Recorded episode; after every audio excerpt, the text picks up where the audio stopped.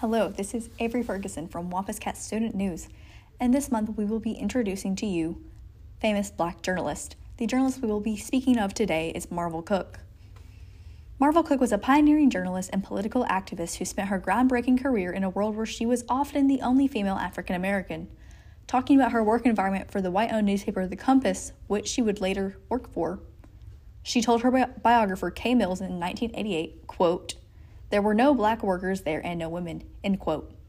Cooke's writing quickly made her a star in mainstream media. She got a job at The Compass, the same white owned newspaper she once interviewed for, and there she was the only African American and the only female reporter.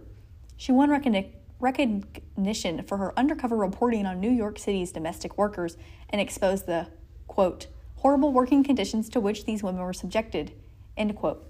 In her article, The Bronx Slave Market, Cooke stated, quote, I was part of the Bronx slave market long enough to experience all the viciousness and indignity of a system which forces women to, to search the streets for work.